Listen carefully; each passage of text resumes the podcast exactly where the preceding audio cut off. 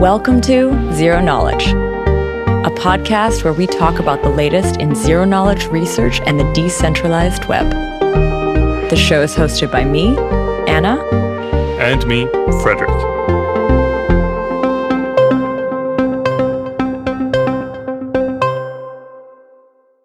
This week, we catch up with Howard Wu and learn about his new project, Aleo, which is built around the Zexe ZK construction.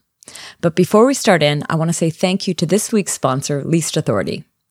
Least Authority is a security consulting company known for their dedication to privacy-respecting solutions and boundary-pushing technology. They are a team of security researchers, open-source developers, privacy advocates, and cryptographers specialized in security audits, design specification reviews, and security by design. You may know them as the team behind the security audits and reviews of the ETH 2.0 specification, Protocol Labs' GossipSub protocol, Zcash's Sapling upgrade, Tezos Foundation's TZBTC, Blockstack's Investor Wallet, MetaMask's Lavamote, and more. Beyond auditing, they also have extensive experience in building distributed systems, helping to improve privacy-enhancing tools, and making regular contributions to open-source software projects. If you are looking to improve the security of your protocol or verify your use of cryptography, including zero-knowledge proofs anytime from design to implementation, you can schedule a no-obligation call to find out how Least Authority can help on your project. Visit their website, leastauthority.com, and hit the Schedule a Call button to book one of these calls. I've added the link in the show notes. So thank you again, Least Authority. And now here's our interview with Howard. We have today on the call Howard. How you doing, Howard? I'm good, and thank you for having me on. So Howard has already been on the show. We actually did this episode on ZK Snarks. It was one of the most popular episodes I think we've had on the Zero Knowledge podcast. And in that, we actually did introduce Howard quite extensively. And so you might want to listen to that episode. I'll add the link in the show notes.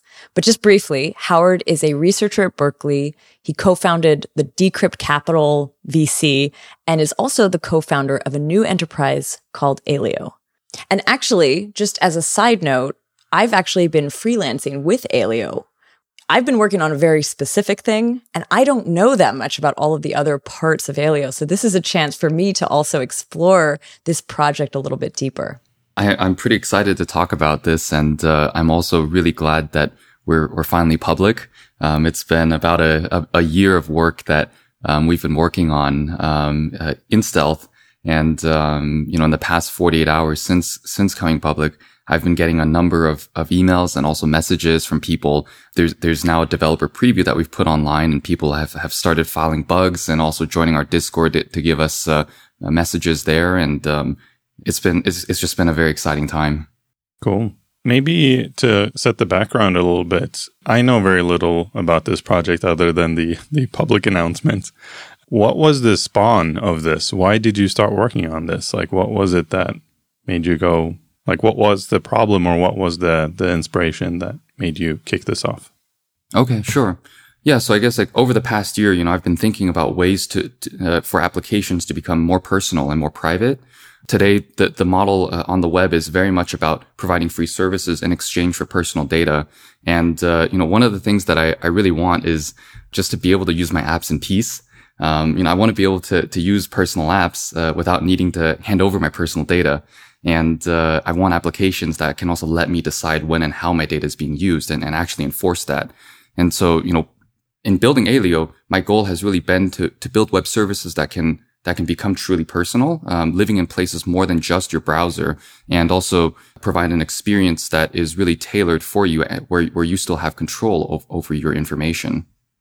In the previous episode we had you on, I think we would have done your background from, start to then. And so anyone who's curious about maybe that background, I'll put a link in the show notes to that episode If you hadn't heard it already. But I'd be curious to hear a little bit, like, since then, you were working in academia and you were working in VC. And I'm curious, like, what did you learn in that time that sort of made this idea pop into your mind? I think the number of experiences that I've had over the past few years have taught me a lot of things. Like, First, I've seen a lot of projects within crypto build out ecosystems and communities, and I've also seen a number of applications enabled on blockchains. One of the things that I've wanted over the past few years is this ability to have private and programmable applications, which hasn't been possible thus far. And that was also why, we worked on Zexe. We looked at the ecosystem and realized, there's kind of two axes you can really evaluate crypto on, and one is on programmability and the other is on privacy. And Bitcoin is rather low on both. Ethereum goes one direction to offer high programmability, and Zcash goes the other direction to offer high privacy. But there's this upper right-hand quadrant of high programmability and high privacy that's really missing. And, it's an area that we said, why don't we take a stab at it? I've wanted to see applications like this, for many years now. And that was how Zexe was born. We ended up publishing that as a paper about it. It just debuted this year. And we published the code last year, for people to start trying and using it. Since then the reception has been quite strong and positive. People have been really interested in, applications like using decentralized dark pools or mixers for it. And this is an area that I think, Ethereum has a lot going for it, but it doesn't have the foundation to actually support these types of applications. And it's something that for me, I've wanted to see out there. And, it's something that we've been then tinkering with and trying to make possible. Did you ever try, when you were doing more of the VC stuff, did you ever kind of like try to find a team to do it? Were you ever like, hey, there's this great technology that we came up with, a system that we came up with. Do you want to build it? Or were you always in the back of your mind thinking like, this is mine? I definitely did not plan on doing this. Certainly my role as a VC, we tried finding teams to commercialize Zexe. And one of the challenges that we found was just finding good pairs of people is really hard for this particular problem. You have a very complex technology with a market where people not only have to understand the technology, but they have to be able to explain it well to other people. And combining, the business and the development side, we found was really difficult. And after, a year or so of this, Matt and Ian were the ones who actually really were asking me about commercializing it myself. And, after much thought, and discussion, I said, why don't we see if we can assemble a team? And somewhere around middle of last year, towards the end of the year, we realized that we could, and we said, why don't we give it a shot? And, that was how Aleo was born. Cool. So, like Anna mentioned earlier, we had an episode with Pratish about Zexe in particular, and we'll link that. I'm curious, in part, also like what your involvement on Zexe has been, but also, again, do a recap of what Zexe is. As you mentioned, it's in this cross between private and programmable, but how does it actually achieve that? Yeah, so at its core, Zexe, which stands for Zero Knowledge Executions, is a decentralized private computation protocol. The idea is that we're using zero knowledge proofs to enable private applications in a recursive manner. The high level of Zexe is that there's really two things that we really wanted to achieve with it. The first one was to offer full privacy for applications. And what we mean by that is that we delineate in the paper two levels of privacy. One is data privacy, and the second is functional privacy. And data privacy is quite intuitive. The idea is that if you and I are communicating or you and I are interacting, only you and I should see this information. And what functional privacy means here is that in addition to just our data being private, the application that we're using here also is not known to the public. So from an Ethereum perspective, you could think about it like, not only do we not know the amounts within an ERC20 transfer, we don't even know the fact that you are using this specific ERC20 token or even an ERC20 contract at all. Mm-hmm. And so that's the conceptual idea on privacy here. And the second is really around providing a more scalable solution.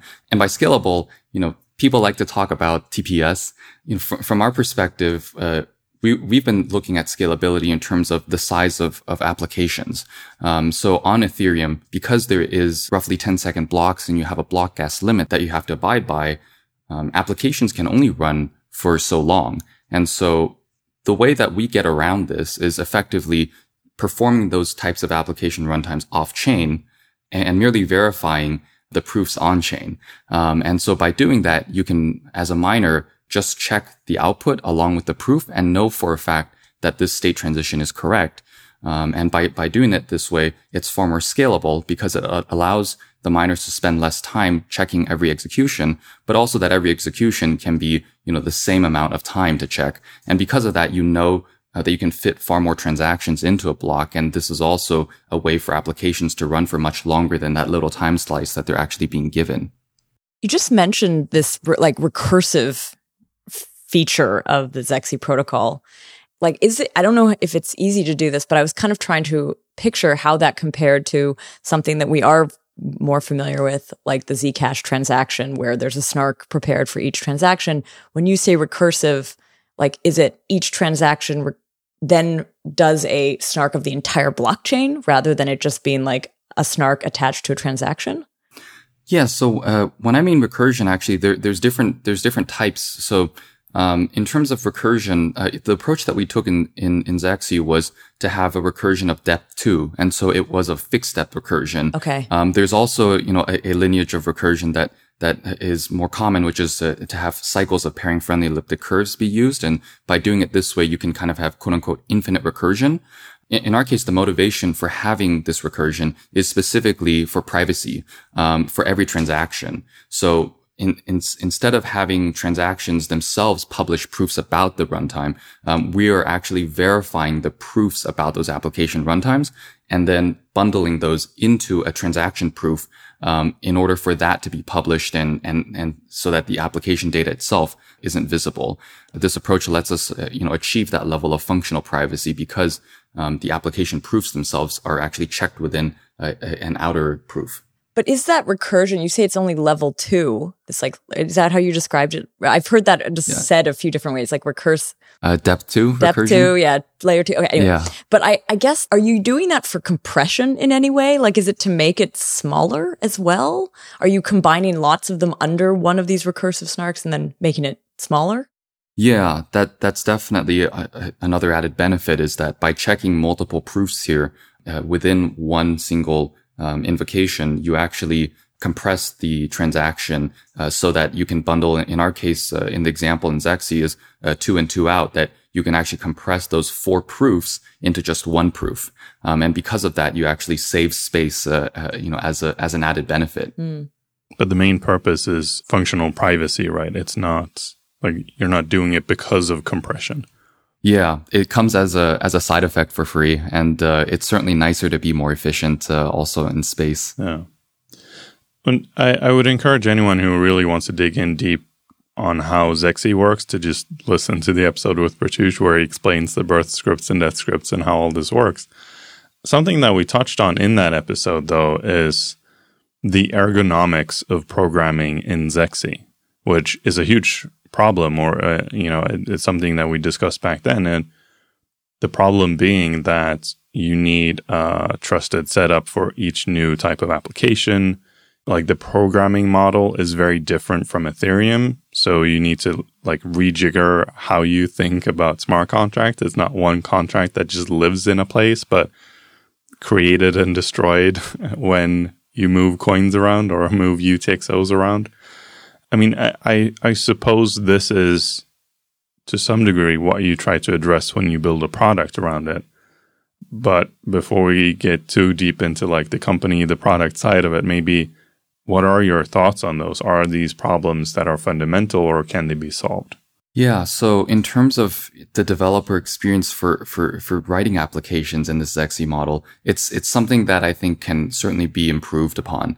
The way that we architected Zexe was to allow for any type of NIZK here to be used for applications. And, this could be anything from Groth16 snarks up to universal snarks, but also you can use, bulletproofs or starks. And this model is meant to be general for different types of primitives.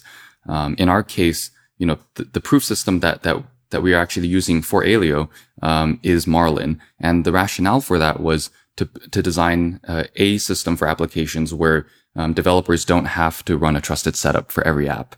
It would be a huge barrier to entry, in my opinion, and it would also just be a huge pain for developers to have to reason about. And so from our perspective, it was something that we thought was very important, and it's updatable, which is a really nice property to have here. In terms of the actual programming model, you know, it's something that in the paper we provided 3 examples for. So the first one was, private custom assets. The second was private stable coins, which are things that allow you to attach policies to them. And then the third was a private DEX. And we gave 2 different variants in the paper for that. These are applications that we think, in crypto are already kind of widely adopted or widely accepted, and we wanted to show what the privacy-preserving variant of those could be. Even since then, we've been evolving the original designs of that in the paper so that it's more encompassing, it's more secure, it's also more performant, and that's an area that we think is also very exciting. So I think at this stage, we've refreshed a little bit the story of Zexe and the story of how it works and some of the challenges. And now you've started to explain, how these challenges have been taken on, but we should actually describe Aleo and actually introduce Aleo maybe a little bit more now. So what is Aleo? What is this company? What is it doing? So the idea for Aleo is to build a platform that is fully private and to support applications that can be both truly personal and truly private. Over the past few years, one of the things that I've grown to care deeply about is this ability to own your data and for information to be, private. I think one of the really cool things that zero knowledge proofs enables is this ability for you to run your computations on private information without revealing it to other parties.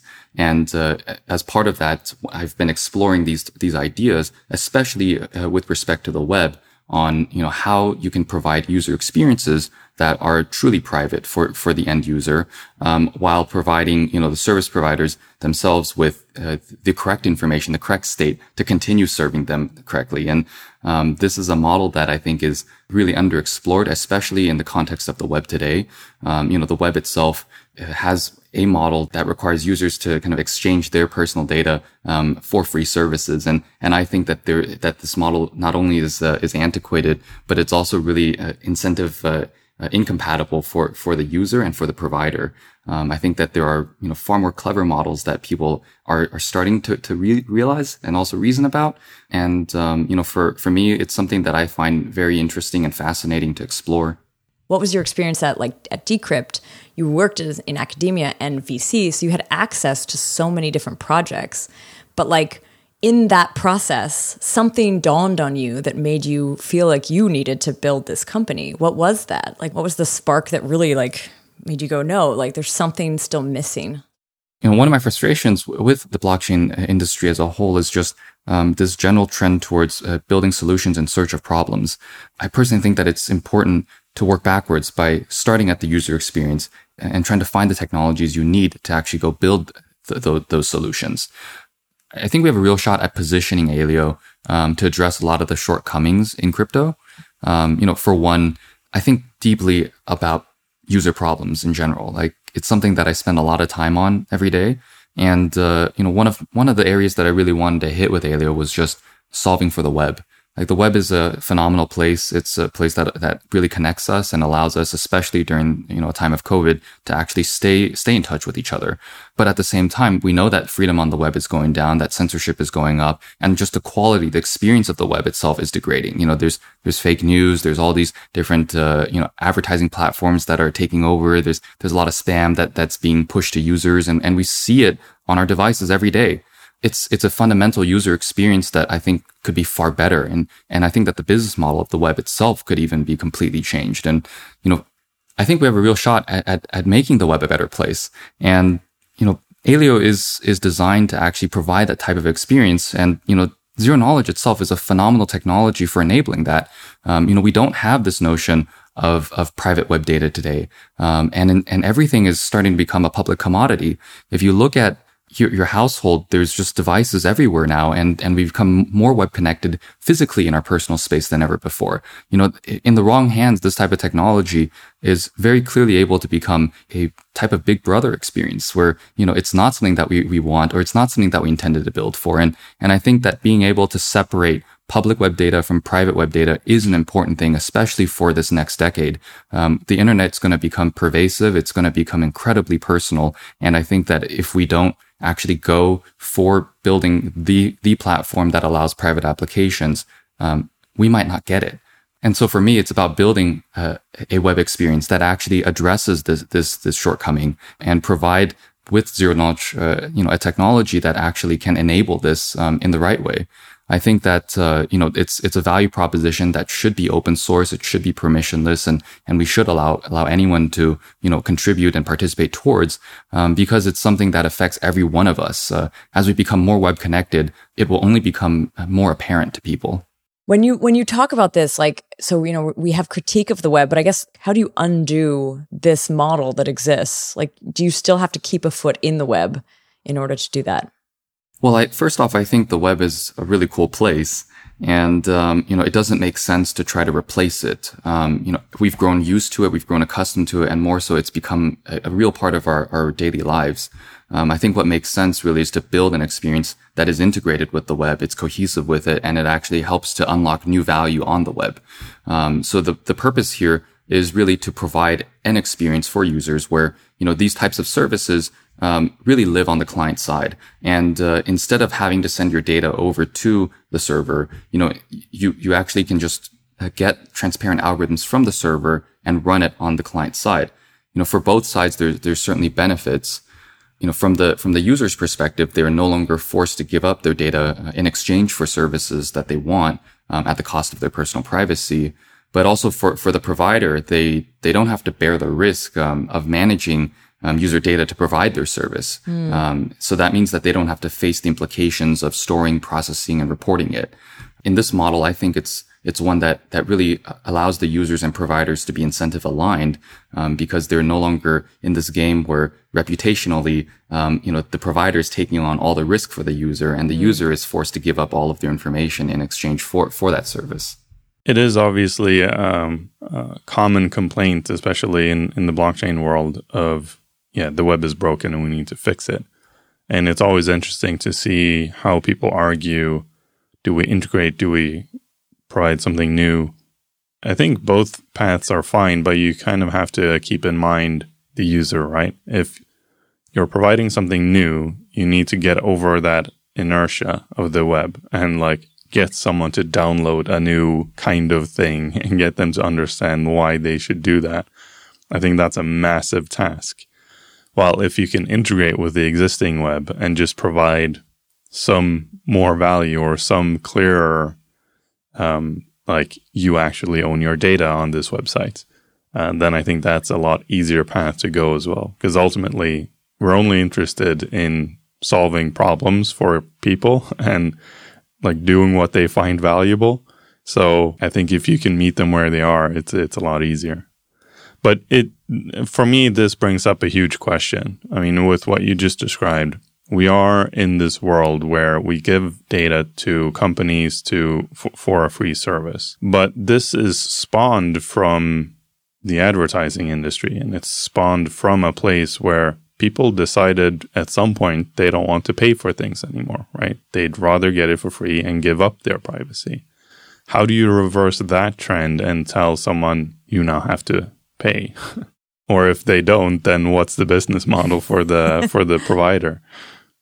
So in terms of, business models, I personally think that, first off, that model remains cohesive in this new architecture. But at the same time, I think what this provides is more choice. For users, on the web today, there is no simple way for them to pay for things. There is no simple way for them to bill for things. And having micropayments and having the ability to actually charge from a resource perspective is quite difficult right now. And as we explore the different types of assets that now exist within crypto, I think it's starting to show that there is more forms of payments than merely just money on its own, that services and assets themselves more broadly can be used in exchange for other things. And this is almost like going to this concept around bartering, but with a model that is far more scalable now. And from this perspective, I think these types of transactions allow you to actually pay for services fairly without having to give up your data in exchange for it. But I would also emphasize and stress that, you know, for services that want to collect your data and use your data, you know, I have no issues with that. What I really find issue with is when they don't tell that to you upfront and transparently.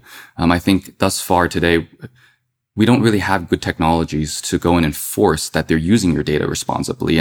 And once your data is in their hands, you know, there's no takebacks. So it's very hard for us to control it. And because of that, you know, we don't really have the power here.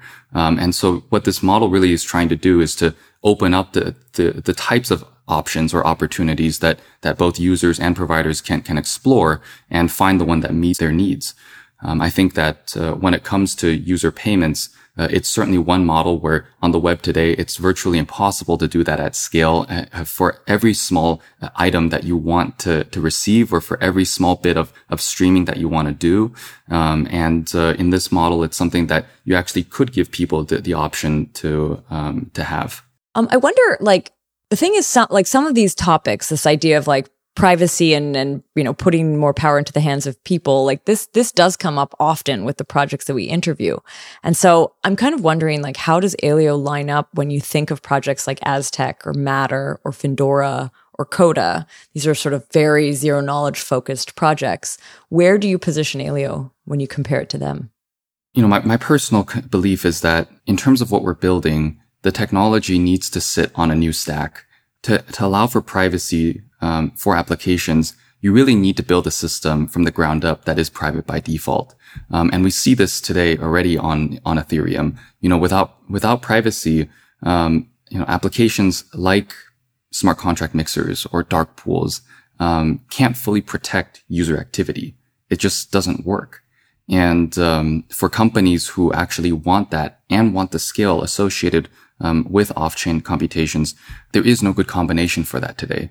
That's where, you know, we've certainly thought about building this as a solution on Ethereum. We've certainly considered other architectures as well.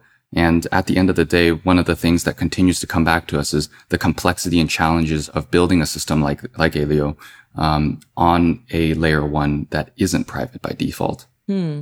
So I think we've defined philosophically what Aleo is and what it aims to do, but what is Aleo? What is it? Like, what are the pieces of this project?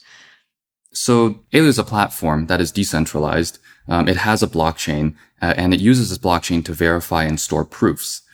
These proofs are effectively Zexe transactions, and the architecture that we went for was something that was Bitcoin-like. So, you know, in Zexe, we talk about a ledger, and we adhere to what looks like a UTXO model here. For consensus, we've been developing something that is very much snark friendly. So, you know, one of my personal goals, which is less about the web, is this ability to have zero knowledge proofs in kind of mainstream audiences. And one of the biggest barriers to getting there today is this ability to performantly compute zero knowledge proofs. I don't have a hardware background myself, and neither do people on our team. But what we do have is the ability to design incentives and incentive mechanisms. And, you know, what we decided was to build a consensus algorithm that adhered to the same type of cryptographic stack as the applications that would live on Aleo, and use that to basically incentivize miners to develop hardware acceleration for snarks. I think that the ability to have really performance snarks is really cool, but it's also one that we've seen, even from the traditional computing industry from many decades ago. If you look at many of the cryptographic algorithms that are commonplace today, for example, for HTTPS, those types of operations, under the hood are really slow in software, relatively speaking. And it wasn't until, you know, companies like Intel started adding these cryptographic units into every CPU that's shipped, that these algorithms actually became performant. And because of that, you know, we almost take HTTPS for granted today, but these types of technologies, you know, required real hardware to be baked into every chip, for every device in the world in order to be practical for use. And I think that we're in a very similar story here, And the hope is that we can bring verifiable computations, and the goal is to bring verifiable computations to mainstream audiences. And this is this idea where the consensus, so the mining of this blockchain also, like whatever that action is under the hood, the thing that people are going to spend money buying hardware to potentially do and earn from it, that process is actually useful throughout the rest of the system. Yeah. I guess the best way to talk about it is, so the consensus algorithm that we've been working on is called proof of succinct work, and it's based on proof of necessary work with Akis. Who we've had on the show a few weeks ago, and I'll add a link to that as well.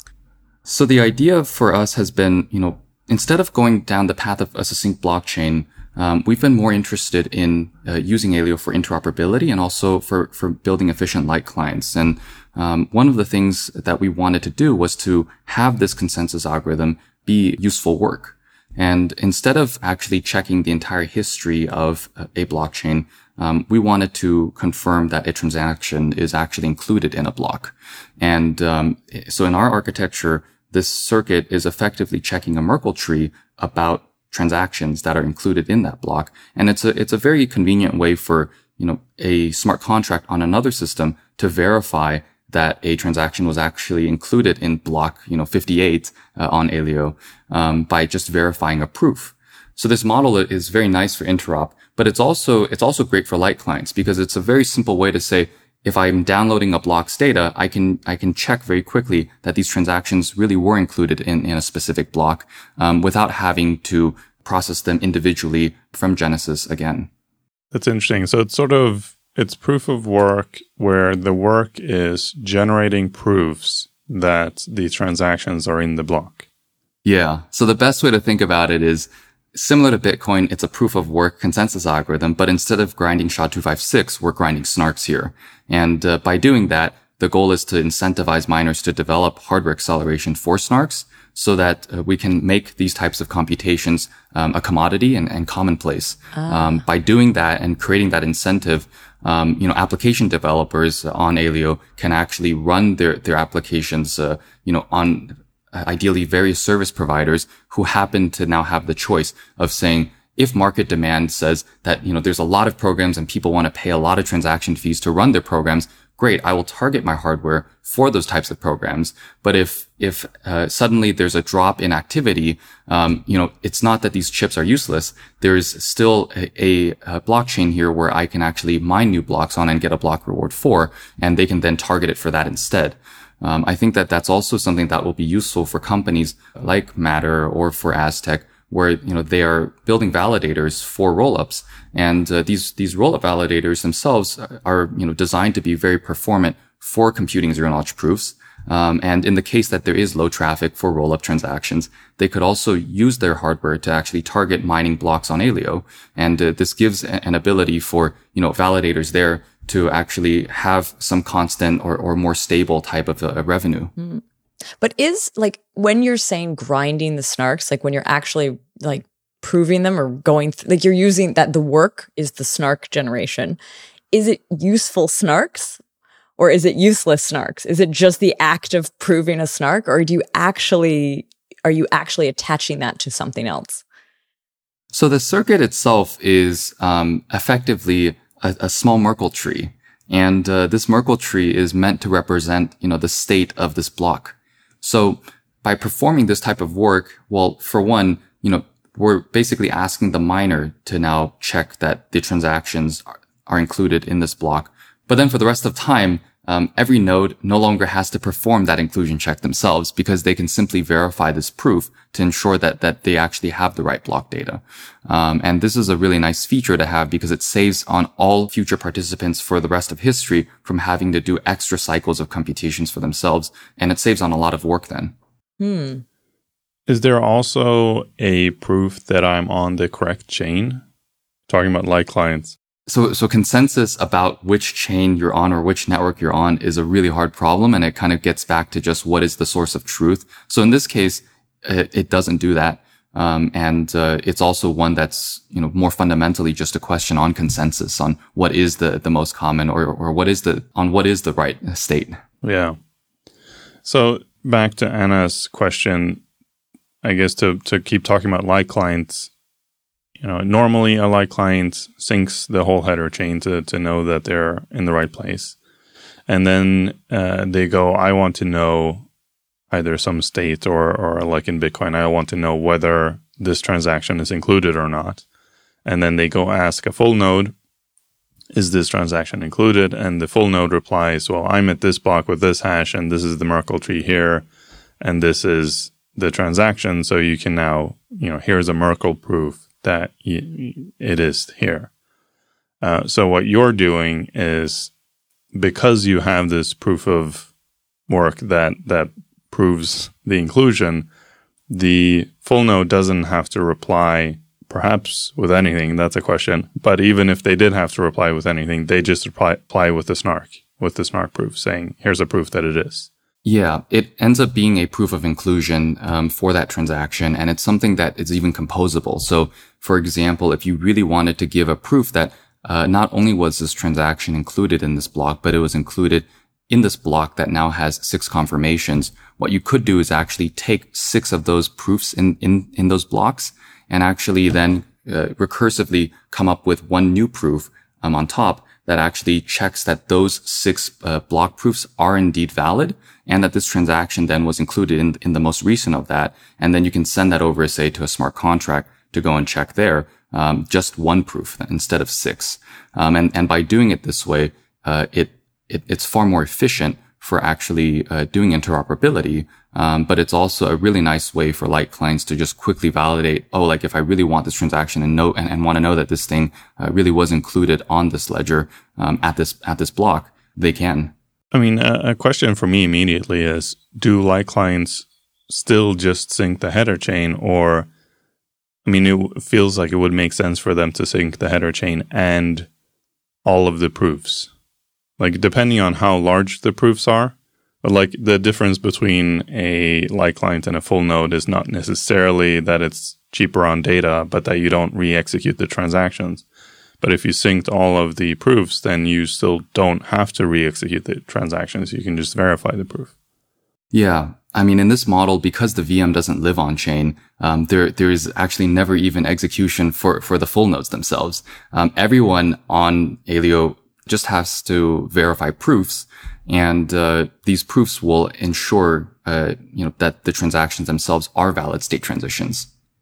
Yeah. So you're almost collapsing the roles. Like a light client and a full node is basically the same thing. I mean, you could construct a lighter light client that doesn't have all of the data or something that is selective in what it downloads, but it's more or less the same thing. Yeah. The idea really is to make it crypto-economically well incentivized.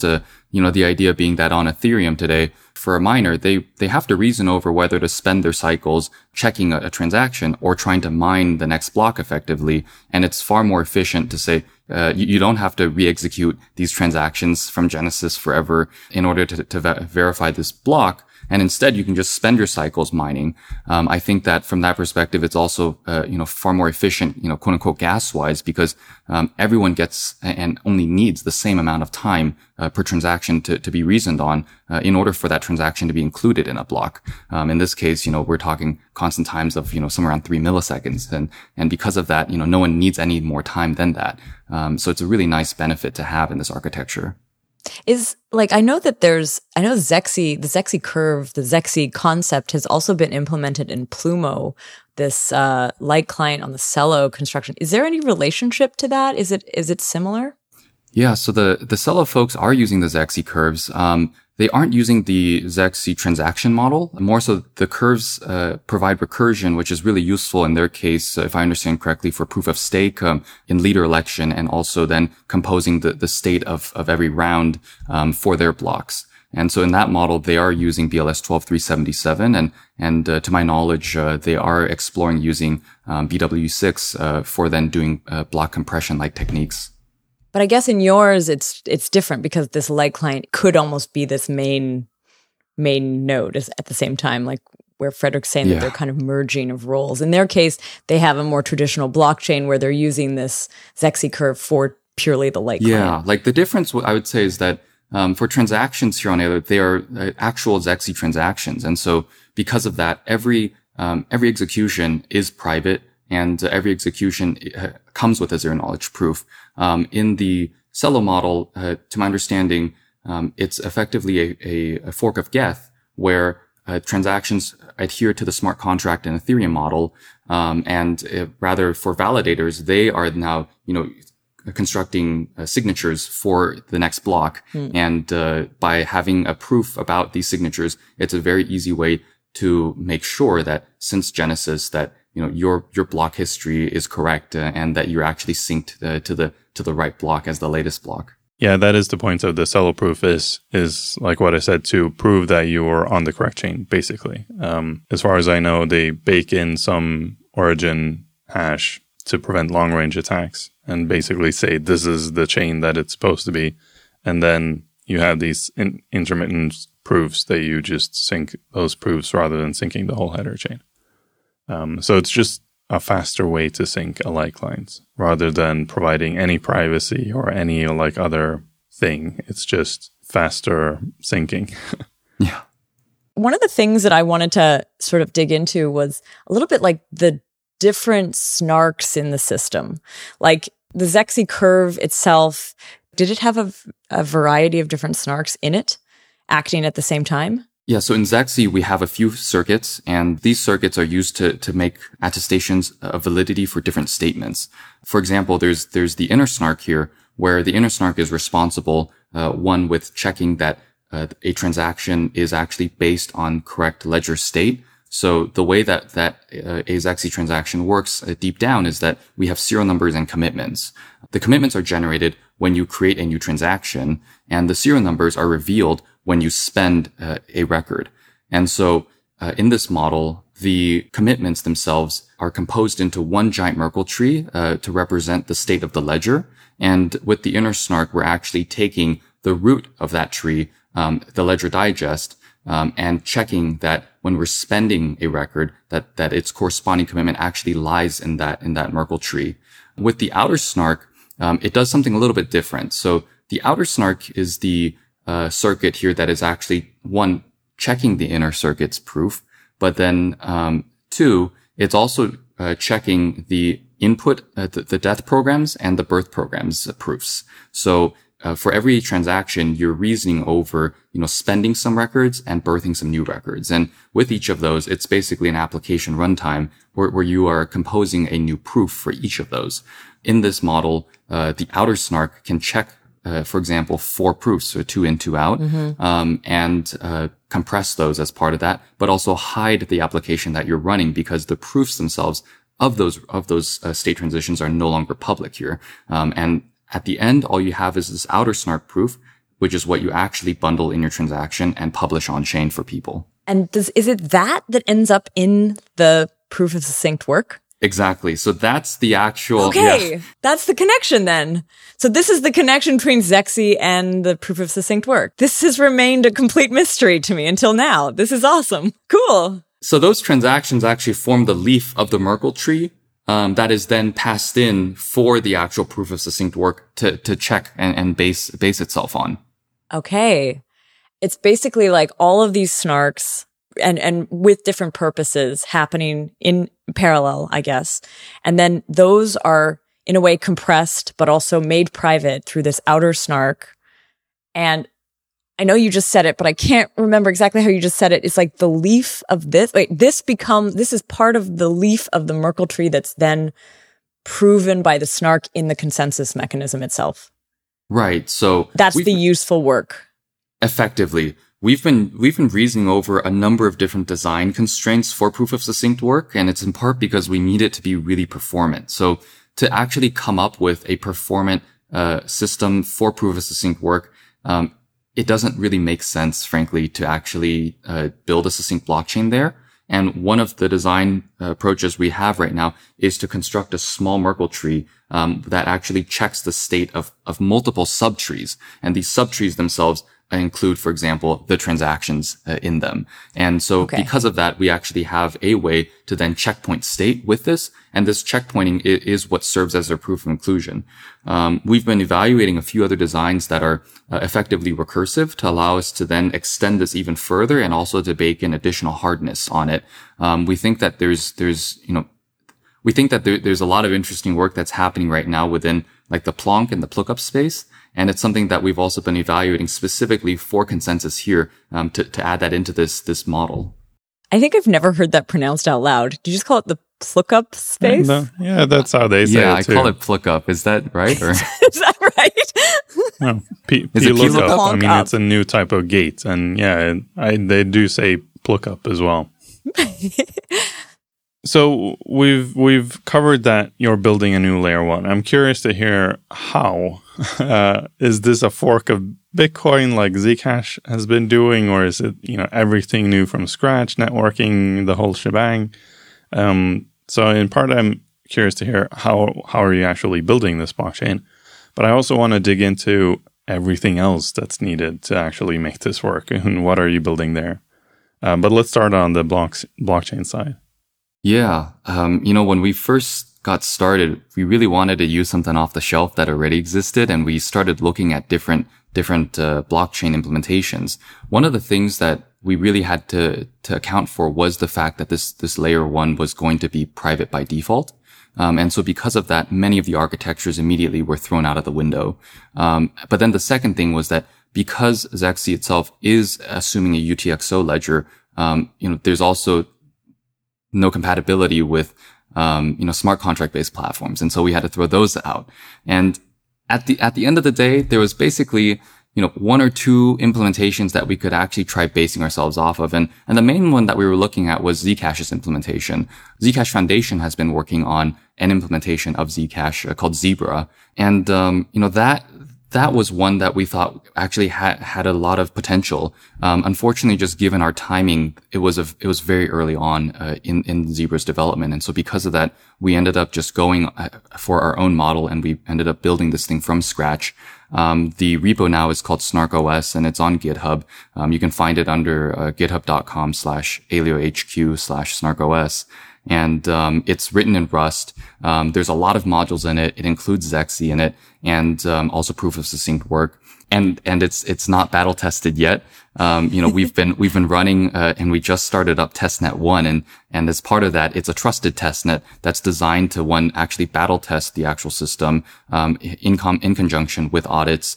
But secondly is also just to let people actually try using it and try building on it, deploying things to it, and seeing how it works. How many engineers do you have on that? Because it's still quite a feat to be able to build that in a year. Yeah, so there's 4 folks on the team, myself included, who've been working on the implementation of snarkOS for the past year. But we've also gotten some really good extra help from Georgios Konstantopoulos and also Kobe Gherkin, who have been contractors working with us on that initiative. And, they've been helping instrument proof of succinct work, as well as with Akis, who's been architecting it from the theory side.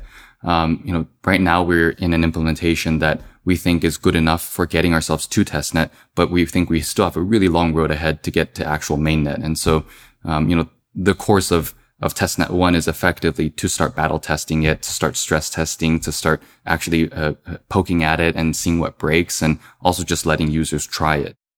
So let's keep going into, outside of just the blockchain, to, make this system work, to build something that's actually usable here. You obviously need a ton of different things. I mean, when we talk to others in the space, they have programming languages or IDEs or various tooling to be able to prove in browsers or whatnot. Like, what other things outside of just the blockchain are you building? Yeah. Well, first off, I would say the application programming model is something that we've spent a lot of time fleshing out. When we first wrote Zexe, one of the things that we alluded to was this idea of being able to do private smart contracts. And we gave 3 examples in there. But as you can imagine, that was myself and Pratish and the others hand wiring these circuits in code to actually come up with that model. And it's certainly one that I wouldn't expect average developers to actually do themselves. It requires a lot of cryptography knowledge. It requires also a lot of careful handholding and just a lot of hope. And it's something that doesn't scale. So, as part of that, we've spent a lot of time thinking about how to design, these types of private programs correctly. And, when we first got started, we started evaluating the different DSLs that are out there today.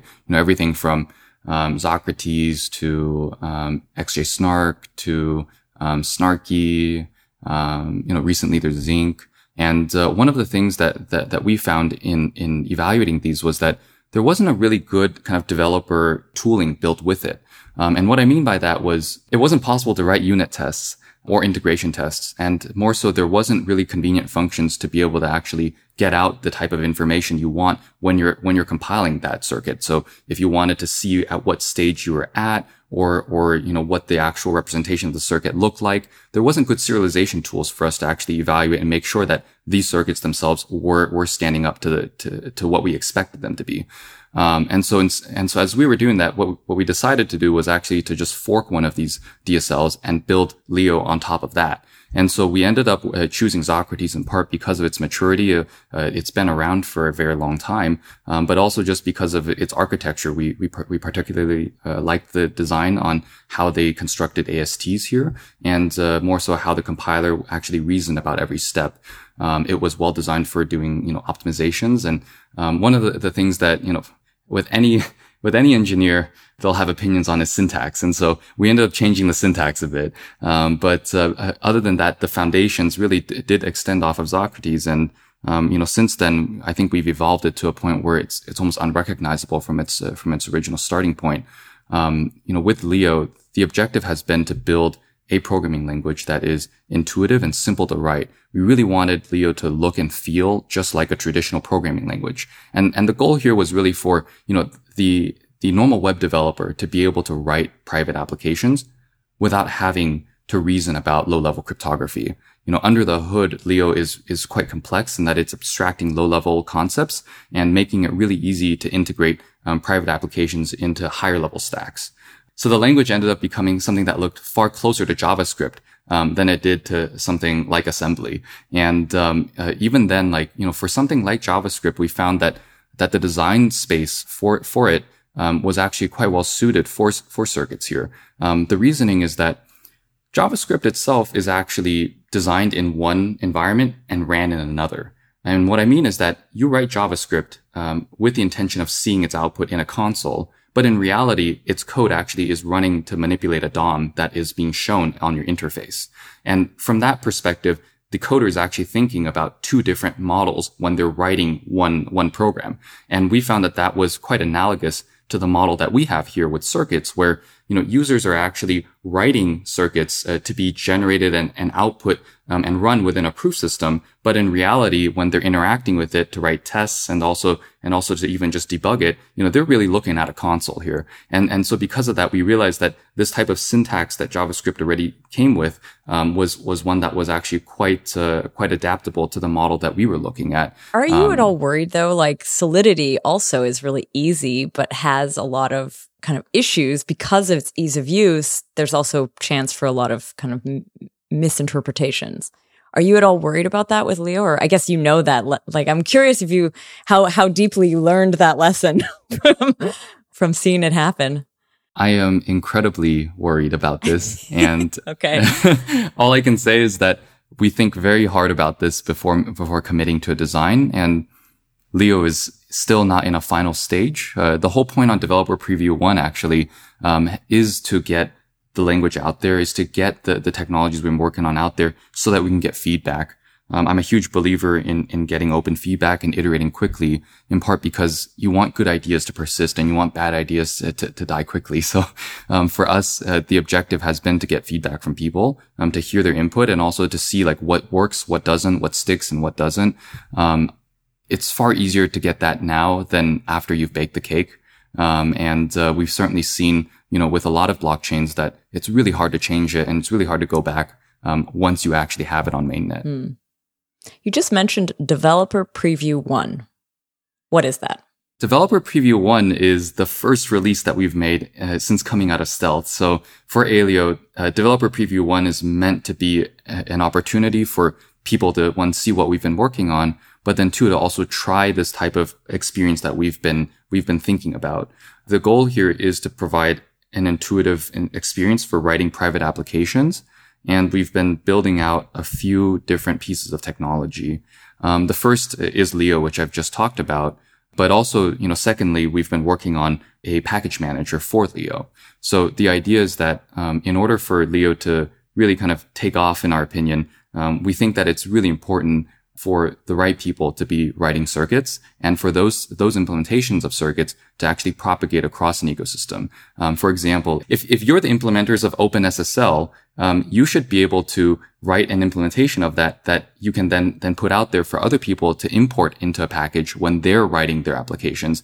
It shouldn't be that every user has to go and re-implement, for example, SHA-256 from scratch whenever they want to write a program. And they also shouldn't have to go to GitHub, search for a file that has an implementation of it and copy paste it into their repo in order for that to happen. I think that's a very common notion within traditional programming languages to have package managers. But within the blockchain ecosystem, specifically with Ethereum and Solidity, it's not so common. And because of that, we have, 20,000 copies of safe math on chain. And, I think that in general, it's not a great design. And it's also something that we think, should be standardized. Cool. The last piece that we've released is a product called Alios Studio. And the idea here was to jumpstart the development cycle for developers in DP1. The goal of Alios Studio itself is to be an IDE to make writing zero-knowledge applications easy. And at its core, Alios Studio itself has Leo baked in so that you don't have to go and install some separate thing. You just have to download the software, open it up, and start writing your code. But the second thing is also that it's integrated with the package manager. So by doing that, it makes it really easy for you to import and also to publish new packages. But it's also really easy for you to then collaborate with others. So one of the features that we're currently fleshing out is this ability to support teams and organizations so that you can actually work cross-device with other people, whether it be friends or colleagues, on applications. So unfortunately, it's about time to wrap up. But as a ending, I suppose. I usually like to ask and talk about what's coming up next. So you're at this point of developer preview 1 and your first testnet. Started working on some language, some of the tooling. What's up next? Where are you going from here and what are you looking forward to? So in terms of the horizon, we're currently preparing for running a trusted setup ceremony for Marlin. Marlin is a universal snark and updatable snark that we're using for programs on Aleo, but also for the proof of succinct work circuit as well. And over the coming months, we are going to be building out the infrastructure and tooling to actually run our setup here. So we'll be building out the tooling and infrastructure for it, and keep an eye out on our channels. Yes, indeed. That's a good plan for everyone. So Howard, thank you so much for coming back on the show. Thank you for having me on, and really look forward to coming back. Yeah, thank you very much. And to our listeners, thanks for listening.